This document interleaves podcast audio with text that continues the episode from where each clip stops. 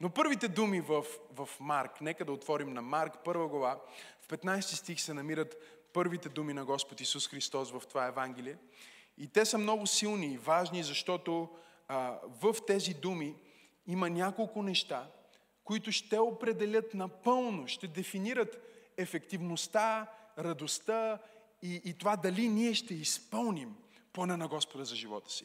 Вижте какво ни казва а, Евангелието според Марк, първа глава, 15 стих. Там се казва, времето се изпълни и Божието царство наближи. Покайте се и вярвайте в благовестието.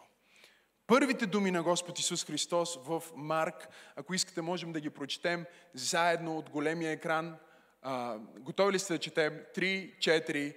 Времето се изпълни, Божието царство наближи, покайте се и вярвайте в благовестието. Още веднъж, нека да го прочетем заедно. Времето се изпълни, Божието царство наближи, покайте се и вярвайте в благовестието. Три пъти, защото ми харесва числото три. Последен път, нека да го кажем заедно. Времето се изпълни, Божието царство наближи, покайте се и вярвайте в благовестието. Първото нещо, което Господ Исус Христос каза, е времето се изпълни. И тук ние имаме пет думи. Пет думи, които са толкова важни за християнския живот, толкова важни за всеки един от нас да ги разбираме и да можем да живееме в благословенията, които ни носят. Първото, за което Исус говори, е времето. Кажи времето. Казва, времето се изпълни. И знаете ли кое е интересното в, в гръцкия превод на Библията, ако вие погледнете този пасаж, ние имаме две думи за време по принцип на гръцки. Хронос, кажи хронос, и кирос, кажи кирос. Хронос е хроно или това е нормалният начин по който времето върви. Времето, а, а, например, в момента е колко часа? Часът е 18 и 13 минути. Това е хронос времето. Това време се движи по определен модел. Има секунди, има стотни, има минути, времето тиктака и календара се сменя на основата на това време. Това е хронос. Това е нормалният начин, по който върват нещата. Нормалният начин, по който живеем. Хронос. Събуждай се сутрин, мий си зъбите. Има ли някой в църквата? Може би си мий зъбите, надявам се да си мий зъбите. Събуждай се сутрин, мий си зъбите, може би си удреш един душ, надявам се да си удариш един душ. Пръскай се малко парфюм, алелуя, слава Бога за парфюм. Обличай се, бързо излизаш, хващаш метрото, автобуса или се качваш на колата и отиваш на работа. Отиваш на работа, работиш цяла сутрин, свършваш работа, след това казваш, окей, имаме обедна почивка, влизаш в обедна почивка.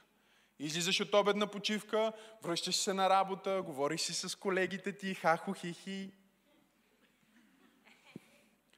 Приключва ти работата, свършва работа, окей, тръгваш от офиса или там, където работиш, качваш се в колата, автобуса, метрото или каквото пътуваш, отиваш вкъщи, вечеряш с семейството ти, надявам се да вечеряш с семейството ти, свършва вечерята, след това отиваш, удреш си още един душ, защото е хубаво,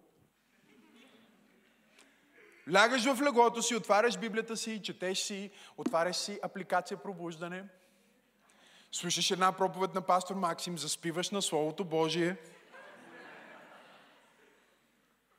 Алармата ти е настроена на другия ден сутринта, бум, бум, бум, бум, бум, или там както и да е. Някои хора алармите им са като че е дошъл края на света. Удра ти алармата на другия ден, отиваш, миеш си зъбите, надявам се, че си миеш зъбите. Тук ли сте хора? Удреш си един душ, супер си удариш душ. Пръскаш се малко парфюм, слагаш си хубавите дрехи, отиваш на работа, работиш до обяд, влизаш в обедна почивка, свършва обедната почивка, отиваш, работиш, говориш си с някои колеги, хахо, хихи, ала-бала. Свършва това, след това тръгваш си от офиса или място, качваш се на метрото или колата или автобуса или каквото и да е, прибираш се вкъщи, вечеряш семейството ти, удриш си още един душ, защото е хубаво, лягаш в леглото, отваряш, четеш си малко Библията и слушаш през апликация пробуждане една проповед. Познай какво става после, заспиваш на проповед. Познай какво става след това, събуждаш се на другия ден, в същото време. Какво е това? Хроно. Това е нормалният начин, по който времето върви. Кажи хроно. В хроно ти си болен. В хроно ти имаш нещо, което е част от живота ти. Нещо, с което си се родил. Нещо, което си носил. Ти си просто такъв. Времето те е направило. Това е твоята история и е всичко, което знаеш. Часовника е тиктакал по този начин за теб. Но има и друго време. Другото време се нарича Кирос. Това е момент, може да е миг от нормалното време, в който обаче вечността на Бог се намесва. И когато вечността на Бог се намеси в това нормално време, тя докосва твоето време, докосва твоя живот и от деня, в който Кирос се случи, от деня, в който Кирос посети твоя живот, този момент, това време, за което Исус говори, не е нормалното време, а е Божието време. Когато Библията казва Божието време дойде, Божието време ще промени начина по който нормалното време е вървяло.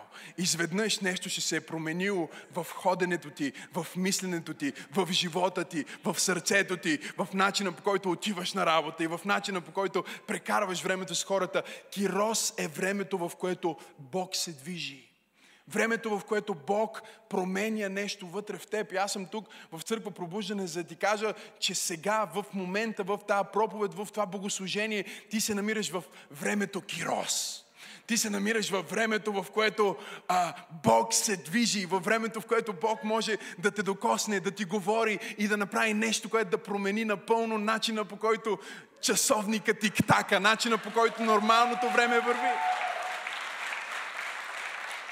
Времето е първата дума, за която Исус говори от тия пет думи. Времето се изпълни. Знаете ли какво значи? Чашата преля, нормалното приключи. Аз съм дошъл, каза Исус, да установя новото нормално. До сега е нормално да сте болни, сега вече не е нормално да сте болни. До сега е било нормално да сте депресирани, сега няма да е нормално да сте депресирани. До сега е било нормално да сте себични и егоистични, сега вече няма да е нормално да сте себични. Аз дойдох, защото дойдох да декларирам, че времето се е променило. Той е преминал от Хронос към Кайрос, към Кирос. О, хайде, дай му слава, ако вярваш, че времето в твоя живот се променя. В този миг времето се изпълни. Втората дума, когато Исус говори, Божието царство. Кажи царството.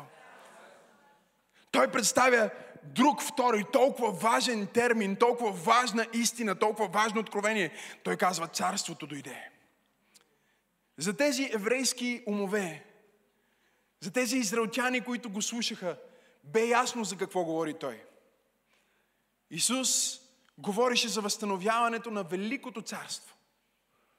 Те мислиха, че става дума за локалното земно царство – и бяха прави до някъде, защото Исус дойде да възстанови и земното царство. Но преди да възстанови земното царство, Исус всъщност дойде да възстанови Божието царство. Кажи царството. Божието царство е най-важната тема в цялата Библия и е основната проповед на Господ Исус Христос. И е толкова тъжно, че много християни днес си нямат на идея дори какво е царството. Но за да обясня какво означава, че царството обратно се е върнало или че царството отново е тук, трябва да разберете, че когато Бог създаде човека в Едемската градина, първите думи, които му каза, е, че го благослови и му каза да владее, или буквално преведено от а, а, оригиналния език е да има царство. Кажи царство. Бог каза на Адам и Ева, ето ви това земно царство, защото читаме. Всяко царство има нужда от какво? От цар. Няма царство без цар и няма цар без царство. Не може някой да дойде и да каже, аз съм цар, ние да го питаме на кое си цар и той да каже на нищо. Царя има нужда от царство и царството има нужда от цар. И сега Бог създава Адам и Ева и той иска да им даде царство. Той всъщност иска да им даде своето царство, но има нещо много сложно в тази структура, наречена царство, и това е, че при наличието на бащата, сина не може да бъде цар, той се нарича принц. Не знам дали сте тук в църквата. Ако аз съм цар и искам моята дъщеря да бъде царица, единственият начин тя да бъде царица е аз да умра. Защото докато аз съм жив, тя е принцеса Сара. Тя не може да стане царица Сара, докато аз съм жив, защото аз съм царят, тя може да бъде принцеса Сара. Не може да бъде царица Сара. Аз трябва да умра, за да тя да стане царица Сара. Или другото нещо, което може да направим, е да изпратя моите ресурси и да установя моя колония. Да взема, да речем, аз съм царя на, на Англия и искам моето е, дете да има царство. И сега аз мога да взема и да завзема Индия и да кажа, че моя син е царя на Индия. И да го изпратя да царува в Индия. Не знам дали има хора в църквата тази вечер. И Бог каза, аз искам да имам творение, което да царува, но за да има Адам на какво да царува, той не може да е на небето с мене. Дай да създадем едно друго измерение, наречено земя, и да сложим Адам и Ева на тази земя, и те да царуват на земята, както ние царуваме на небето. Те да бъдат продължението на небесното царство на земята. И сега Адам и Ева всъщност са повече от всичко друго царе. Те са царе на земята и те управляват със слава. Кажи слава. Всъщност всички животни, ако ние погледнем, имат своя а, а, естествен кожух, се нарича. Своята естествена дреха. Лъва си има такава, мечката има такава, човека е, е единственото, единственото творение тук, което а, видимо няма, с изключение на някои мъже.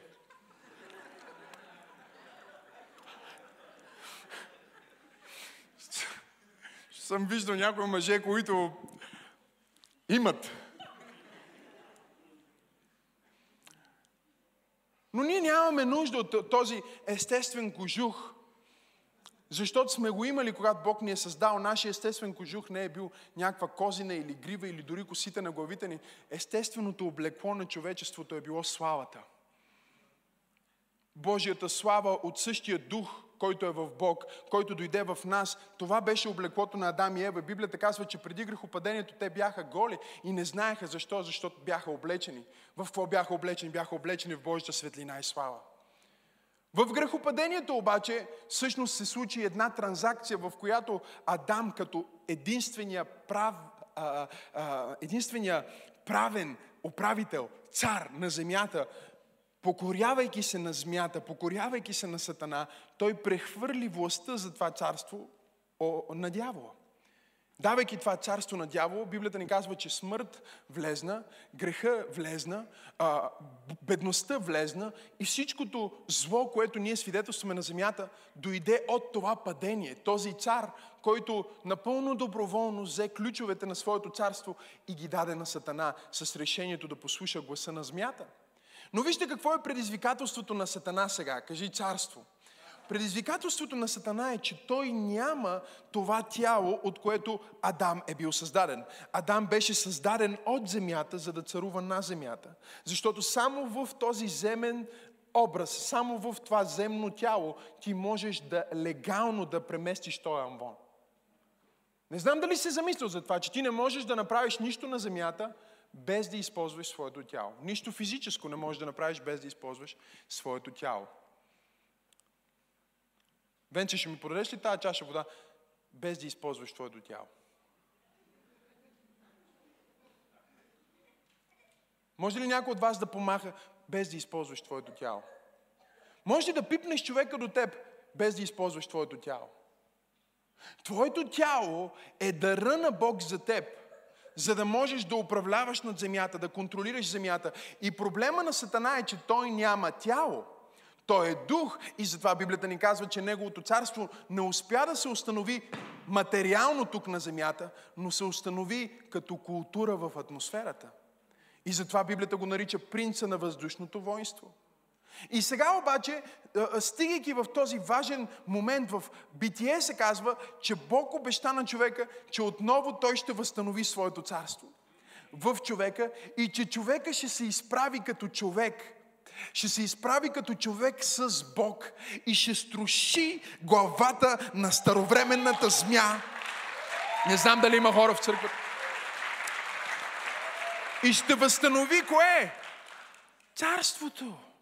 Ще възстанови обратно управлението на хората. Но този път това царство, не знам дали има хора в църквата тази вече, този път това царство няма да бъде в външно облекло на слава. Библията казва, този път аз няма да пиша закона си на каменни плочи, но аз ще дойда и ще живея в вас. И аз ще изпратя духът си в вас. И аз ще изпратя царството си в вас. Същата загубена слава, която Адам имаше върху тялото си, е същата слава, която е възстановена на всеки един, който вярва в Исус Христос. Затова изпълването с Святия Дух е толкова важно, защото изпълването с Святия Дух е всъщност изпълването с царствеността, изпълването с царството на Бога, изпълването с авторитета на Бога. Ти се превръщаш от троп на греха към дете на Бога. Дете на Бога и ти си цар. Библията те нарича цар. Знаеш ли защо те нарича цар Библията? Знаеш ли защо беше толкова важно Исус да отида на небето? Исус трябваше да отида на небето, защото ако Исус бе тук, ти щеше да си принц. Но той каза, аз няма да бъда а, просто цар на поданници, аз няма да бъда цар на роби. Той каза, аз ще бъда цар на царе и Господ на господари. Не знам дали има хора в църквата. Кажи царство. Когато ти приемеш Исус Христос за свой Господ, ти се новораждаш отвътре, същия дух на слава и царство идва вътре в теб и от троп на греха ти се превръщаш в цар, в син, в дъщеря на всемогъщия Бог. Има ли някой в църквата, който вярва в това и се вълнува от това? Аз се вълнувам от това. Исус им каза, Божието царство наближи. Знаете ли защо им каза Божието царство наближи? Всъщност думата за наближи е Божието царство е на една ръка разстояние. Божието царство наближи. Днес си говорих с един хора от Гърция и казах, добре, обясни ми тази дума наближи. И те казват, знаеш, същата дума се използва за пипниме. Приближи се. Исус им каза, Божието царство наближи. Ето ме. Божието царство е на една ръка разстояние. Но след това той им каза, Божието царство е между вас, той е между нас. Но след това той им каза, същия дух, който възкреси мен от мъртвите, ще възкреси вас. И сега Божието царство не е просто на небето, Божието царство е между нас. Божието царство е на една ръка разстояние от теб. Божието царство е тук, сега. Неговата слава и праведност, тя не е отгоре, тя е вътре. Има ли някой в църквата? Тя е вътре в сърцето на човека до теб. Ако той е приел Исус Христос, Божието царство е между нас. Нашата перспектива и начина по който ние живеем и се обхождаме, изглеждаме, служим, говорим, управляваме, напълно трябва да се реформира. В светлината на това, че ние сме царе и свещеници. Погледни човека те му кажи, ти си привилегирован да седиш до мен. Да, пак чух една сестра, вика, ти си привигри, вигри. Кажи на човек от теб, ти си привилегирован да седиш до мен. Защото Божия дух, Божието присъствие, Божието царство е в мен. Хайде, дай му едно дарение на ръкопляскане, ако вярваш в това. Кажи времето, царството. Третата дума, която Исус ни представи е покаянието. Кажи покаянието. Знаете ли, много хора си представят покаянието като някакво съжаление. Никога няма да забравя, когато бях дете, майка ми ме водише на църква. На мен не ми се хорише, обаче тя ме караше, будише ме сутринта, Бог да благослови душата й. Това бяха семена в моя живот. Ами никога няма да забравя. По време на песните поглеждах към майка ми, майка ми ревеше толкова много. Един ден аз питах майка ми, казах, мамо, виждам ти ревеш, други хора. Защо ревете в църквата, като се пеят песните? И тя каза, защото се покаяваме, маме. Сказвам, вау, не може ли да се покаявате без да ревете? Тя ми каза тогава, не, покаянието не е истинско, ако не ревеш. С отидох следващата неделя на църква и бях готов да се покайвам. Мъчих се да се покая, гледах в една точка. Опитвах се да не мигам. И така и не успях да се покая. Почна една тъжна песен в църквата. Ма тъжна ви казвам, тъжна, все едно някой умрял. И аз викам, е, сега вече ще се покая на тази песен. На тази песен ще се покая истински. Почнах си мисля за как си спуках топката без искам. А, топката си спука. Кога ще ми купат нова топка? Изведнъж сълзичка на окото ми. Бутнах майка ми, викам, покаявам се.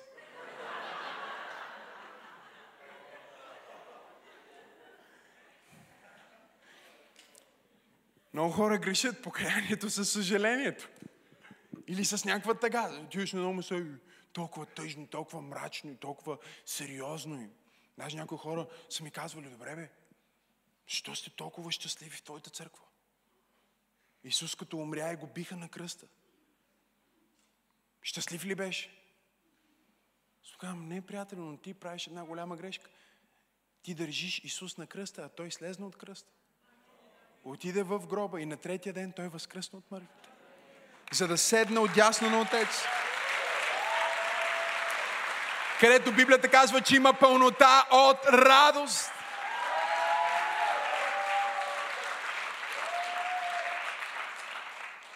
Има ли страдание по Бога, пасторе? Разбира се, има.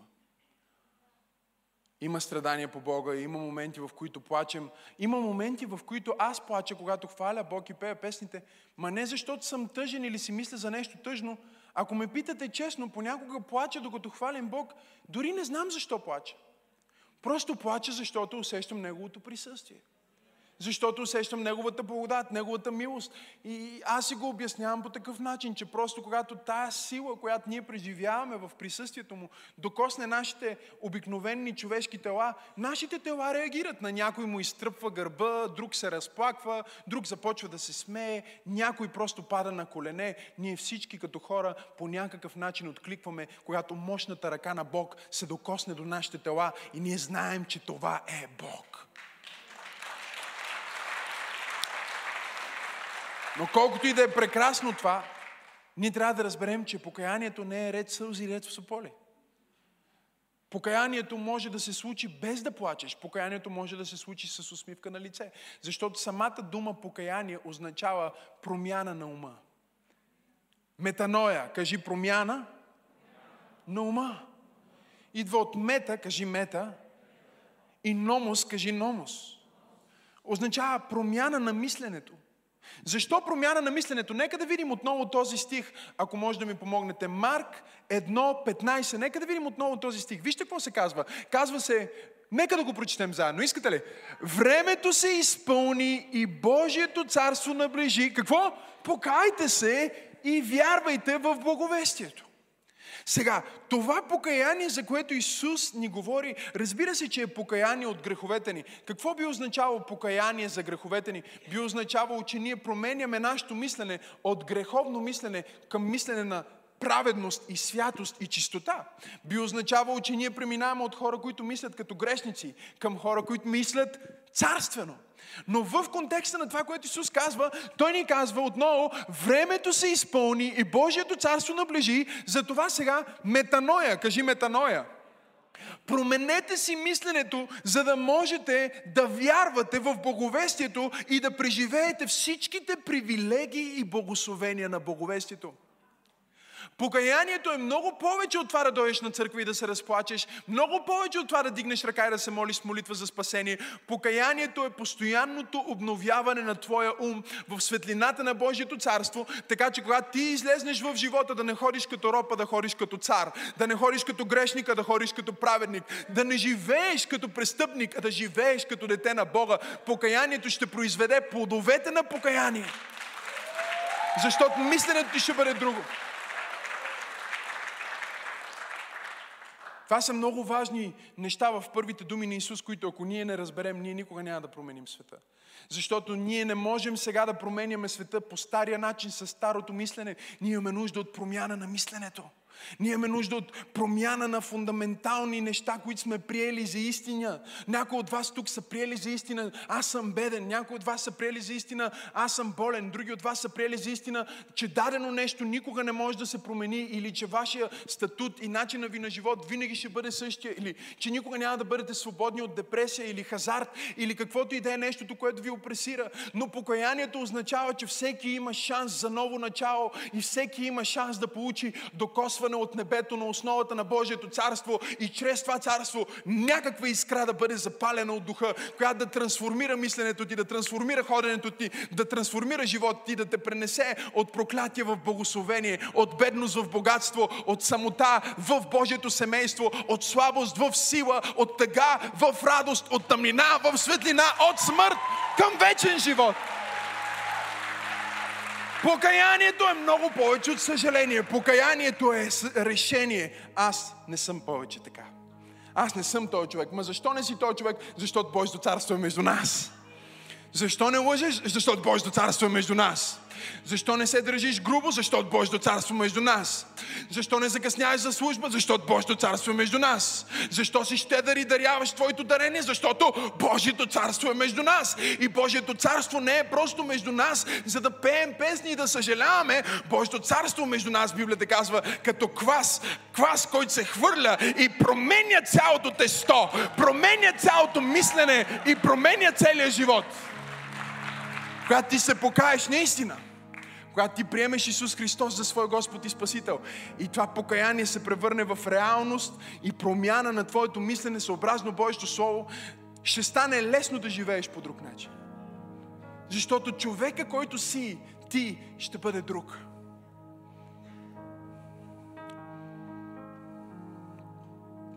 Говорих си с един приятел и той ми казва, виж, искам да разбереш това. Българската духовност не може да приеме този факт Максим Асенов. Той е мой приятел. Много е трудно за хората, които са духовни, религиозни, да приемат фактора Максим Асенов. Аз му казвам, добре, защо кажеш това?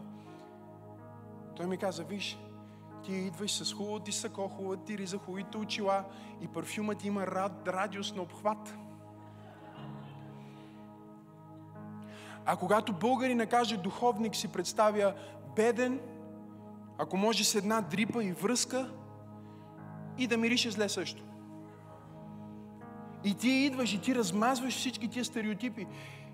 И всички хора, това е първото предпятствие, които са фалшиво духовни или религиозни, това ще им бъде първото препятствие. И аз му казах, виж, аз не мога да стана беден. Аз не искам да почна да мириша зле аз няма да започна да се обличам зле, за да могат хората да ме разберат или да ме приемат. Защото аз не започнах да се обличам добре, когато забогатях и не започнах да се пръскам с парфюм и да се къпа, когато забогатях. Аз започнах да го правя, когато се новородих, защото осъзнах, аз вече не съм дете на бедността, аз вече не съм дете на проклятието, аз съм дете на Бога, аз съм цар и свещеник, аз имам достоинство в Бог.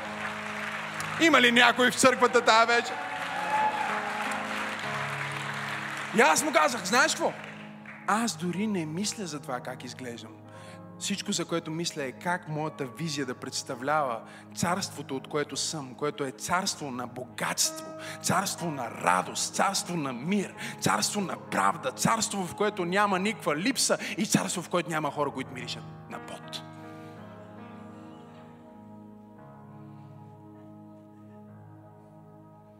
Му казах, нека ти кажа това. Аз бях на 15 години, живеех без ток и вода и се къпех в минус 25 градусова температура с ледена кофа вода преди да отида на църква. Гладих си дрехите през седмицата в една жена от църквата, която днес е от част от нашата църква. Нямахме ток в нас, аз отивах в тях да си изглада дрехите. И си купувах наливен парфюм, за да мириша хубаво. Това, което се е променило, чуйте, много хора ще се опитват, някои от вас се, сте се опитвали да промените неправилното нещо. Вие се опитвате да си промените богатството или да си промените, Библията казва, ако сложиш очите на богатството си прави криле като на орел и излита от тебе. А, опитваш се да си промениш здравето или се опитваш да си промениш мира в семейството и се опитваш да промениш неправилното нещо, защото това с което промяната започва си ти. Покаянието започва с тебе и покаянието означава как да живее като цар, как да живее в светлината на Божието царство. Какъв бих бил аз, ако Бога на цялата вселена живее вътре в мен? Как бих се обхождал аз, ако Бога на цялата Вселена живее вътре в мен? Как бих ходил на църква аз, ако Бога на цялата Вселена живее вътре в мен? Как бих говорил на жена ми аз, ако Бога на цялата Вселена живее вътре в мен? Как бих се обличал аз, ако Бога на цялата Вселена живее вътре в мен? Бог живее вътре в теб. Покай се сега и приеми благовестието. Покаянието е промяна на мисленето, което ще проведе а, промяна на действията. Следващата дума, нека вземем следващата дума, защото трябва да свършим. Следващата дума, която Исус казва, Той каза, а, а, първо, първо им каза за времето, после им каза за царството, каза им за покаянието, каза им за вярата, каза им повярвайте. Кажи повярвайте. И ето тук е предизвикателството на всеки един от нас тая вечер – това е предизвикателство за всеки един. Сега, ще повярваме ли на този елегантен проповедник за тия хубави неща, които ни казва? Или ще кажем това, което българите казват, ако е много добре, не е на добре.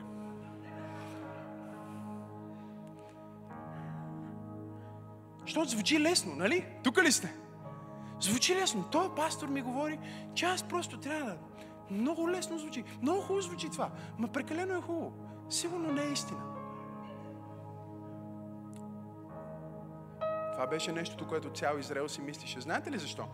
Защото нека да ви обясна малко за Израел. Израел бяха свикнали да приемат Божието благоволение чрез жертви. Разбирате ли? За тях пътя към Бога беше като пътя на всяка друга човешка религия много труден. И човека трябва да е жертва той. Трябва да, се, да пости много, да се моли много, да се наказва себе си. Много да изстрада, за да приеме спасението или вечния живот, или това, което обещава дадената вяра. В техния случай беше умилостивлението. Нямаше как да има умилостивление без дарение, без животни, без невинна кръв. И сега Христос идва той казва, Божието царство е тук. Те се оглеждат за агнета, които да заколят. Той казва, Божието царство е тук. И всичко, което трябва да направите, за да приемете тази добра новина, е повярвайте. Вярвайте. Знаеш ли какво значи да вярваш? Да вярваш означава да се довериш. Говорим за пет основи на християнството, без които ние няма да изпълним великата заръка. Времето, кажи времето. Кажи царството. Покаянието. Кажи вярата. Какво е вярата? Вярата, брати и сестри, е доверие. Кажи доверие. Знаеш какво значи доверие? Ти се доверяваш на Бог, че жертвата на Исус е достатъчна за теб. Ти се доверяваш на Бог, че Неговото Слово е достатъчно за теб. С това простичко доверие ти променяш живота си и казваш, ако Бог е казал, че съм цар, аз бях така. Ако Бог е казал, че съм цар, аз ще хода като цар. Живеех без ток и вода. И ходих като цар. Къпех се с леден душ. Днес също правя леден душ, защото ми харесва, но тогава нямах много други альтернативи. Не знам дали разбирате. Къпех се с ледена вода, Отивах на църква като тинейджър. Аз се научих как да си връзвам вратовръзката. Не знам дали има хора в църквата. Нямах баща да му кажа, я, ела, научи ме как си вържа вратовръзката. Търсих как да се науча, как да си връзвам вратовръзката, за да мога да отида на църква с вратовръзка, с сако, да изглеждам добре, защото бях получил това откровение, че аз съм цар. И аз бях единственият цар, за който вие сте чували, който живееше без токи вода. Пазарувах си от манията на килограм дрехи. И когато започнах да проповядвам тогава, бях на 15, имаше един пастор, който ме обвини и той ми каза, Максим Асенов, който харчи толкова много пари за дрехи, той е суетен. Той не знаеше, че сигурно само маратонките му струваха повече от целия ми гардероб, който беше купен от манията на килограм. Но не е баланса на банковата ти сметка. Не е марката на сакото ти. Не е парфюма ти. А е твоето откровение, че ти си цар и свещеник на Бог, което ще сигнализира на всички останали, че ти си специален.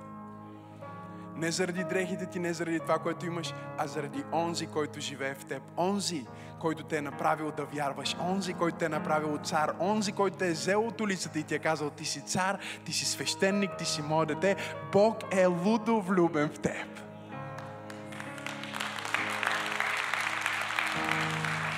Дай му едно дарение на ръкопляскане, като че си вярваш.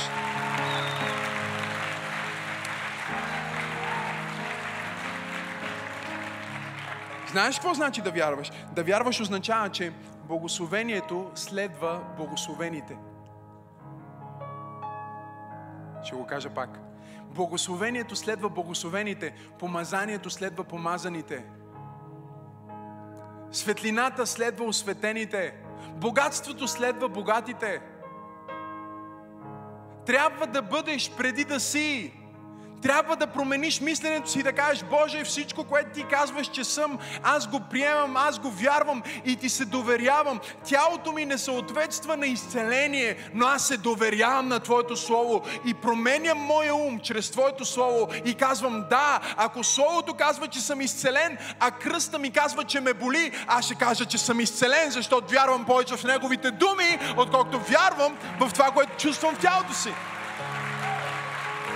Има ли някой в църквата, който вярва?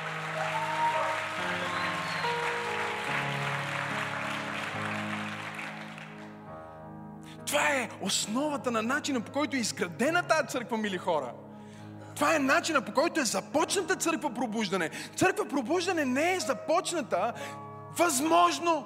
Църква пробуждане не е започната по-човешки. Църква пробуждане не е започната с някой от Америка или където и да е, който да дойде и да помогне. Църква пробуждане е започната с едно семейство и девет човека в стаята им, които казват, Бог е казал, че ние ще имаме мултикултурна, мултиетническа, живото променяща, съдби трансформираща мега църква в София. Бог го каза и ние го вярваме. Ние не започнахме тази църква, защото знаем какво ще правим, а защото Бог знае какво прави. Има ли хора в тази църква тази вечер? Ние не започваме, ние не знаехме. Когато аз се изправих пред тия девет човека, им казах, че ние ще... Стотици хора ще се спасат в идните години. Хиляди хора. Когато аз им го казах, ние бяхме девет човека в хола ми и всички бяхме спасени. Нямаше не спасени. Но ние стъпихме на думите му и казахме, нека се покаяме за неверието си и нека повярваме. Нека повярваме в кое? Нека повярваме петото нещо. Готови ли сте? Свършвам. Благовестието.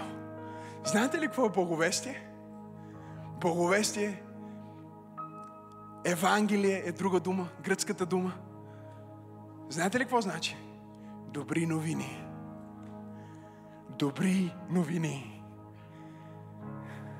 Евангелие идва от добри послания.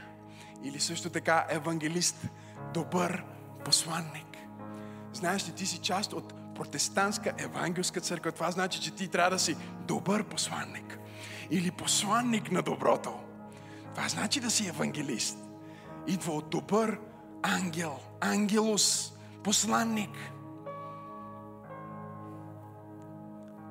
Исус им каза до сега, Вие вярвахте, когато трябваше да убивате животни.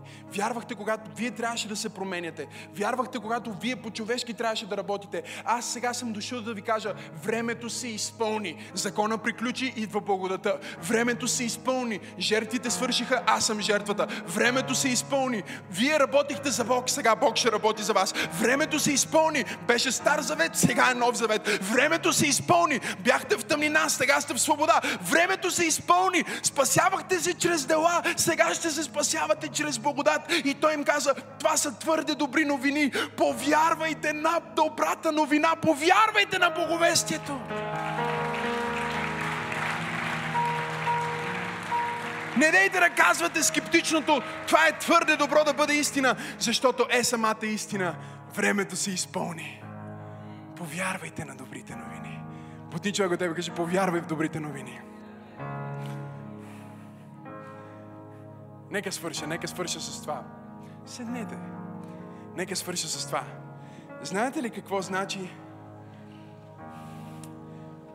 Евангелием?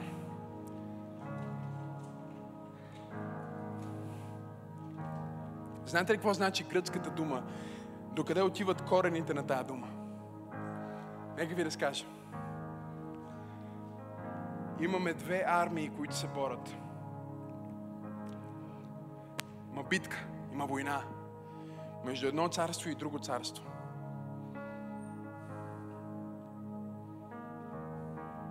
Тежка битка. И едното царство Едното царство изглежда като че ще изгуби. Изглежда като че Бог не е с тях. Библията казва, че славата си тръгна.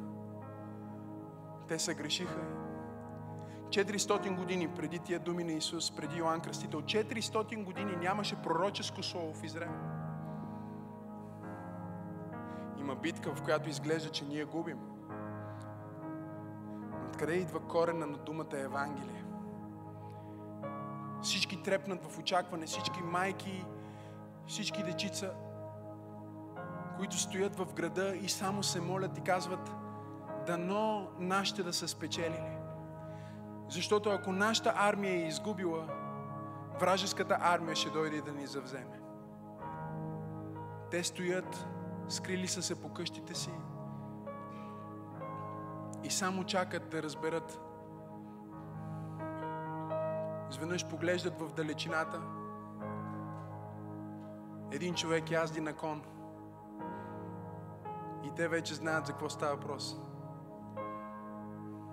Той язди на кон, за да им каже да бягат, да се скрият. Може би всички са умрели на бойното поле и сега той идва, за да ги да им каже лошата новина, да им каже, че няма шанс за тях. Бързо да отидат да се скрият някъде в някое скривалище, да избягат от града, защото идват враговете и ще вземат жените, ще убият децата, ще убият слабите, ще, ще запалят града. Той язди, а те се страхуват и в един момент той влиза в града и вика Евангелие. Добри новини. Ние победихме. Ние сме победителите. Не знам дали има хора в църквата. Той е евангелизатора, който идва и казва, вие не сте на бойното поле, но аз бях там, за да ви кажа, нашата армия спечели. В най-великата битка и най-страшната битка и най-безнадежната битка в историята на човечеството. Каква е тя, пасторе? Тя е битката на целия ад срещу един човек с божествен происход. Не знам дали има хора в църквата. Ние сме евангелисти, защото ние сме дошли да прогласим на града, че необичайното се случи. Един човек, 100% човек е 100% Бог, победи всички оръжия на Сатана. Победи всички демони на Сатана. Отиде в ада, би се на чужда територия и възкръсна от мъртвите. И когато застана между тях, той каза, мир вам! Добри новини! Аз съм истински, аз съм реален. Повярвайте в добрата новина. Повярвайте в благовестието. Чуйте, когато ти повярваш в благовестието, когато ти повярваш, че Твоя Исус победи света, когато ти повярваш, че Твоя Исус те спаси от греха, когато ти повярваш, че Твоя Исус създаде нов свят за всички нас и в момента от дясната страна на Бог Отец и ходатайства за теб, когато ти повярваш в това Евангелие, ще излезнеш да споделиш това Евангелие, но няма да излезнеш като някой от отбора на загубеняците, а ще излезнеш като някой от отбора на победителите. Не знам дали има хора в църквата, църквата. Ще излезеш като някой, който знае, ние сме от страната на победителите. Не знам дали има хора в църквата ми. Ти ще кажеш, аз нямам белези, но той има белези. Той победи. Повярвай в благовестието. Всичко в живота, чуйте, ще свърша с това. Всичко в живота ти и всичко в обществото ни и всичко на тази земя ще ти каже, не вярвай в добрите новини гледай лошите новини вярвай в лошите новини. Но ако искаме да изпълним последните думи на Исус, трябва да изпълним първите думи на Исус. И Той каза, повярвайте в благовестието. Повярвайте, че аз победих Сатана. Повярвайте, че аз победих света. Повярвайте, че аз победих греха. Повярвайте, че аз победих болестта. Повярвайте, че аз ви дадох вечен живот и приемете този вечен живот. И когато го приемете за вас и живеете в пълнотата на радостта на Неговото царство, защото Неговото царство е радост, мир и правда. Когато заживеете в тази радост, когато заживеете в този живот, вие няма да бъдете същите евангелизатори. Вие няма да яздите с страх, вие няма да говорите с страх. Вие ще вземете най-големия микрофон, който можете. Ще вземете най-големия микрофон, най-силния мегафон и ще започнете да прогласявате тази блага вест, защото Исус победи смъртта, Исус победи греха и това не е просто история, това е най-добрата новина, която някога е била съобщавана последните 2000 години. Исус Христос възкръсна, Той ме спаси, Той ми даде живот, Той ми даде семейство, Той ми даде светлина, Той ми даде вечност. Аз съм дете на Бог. Може ли да хвалиме Бога с тази?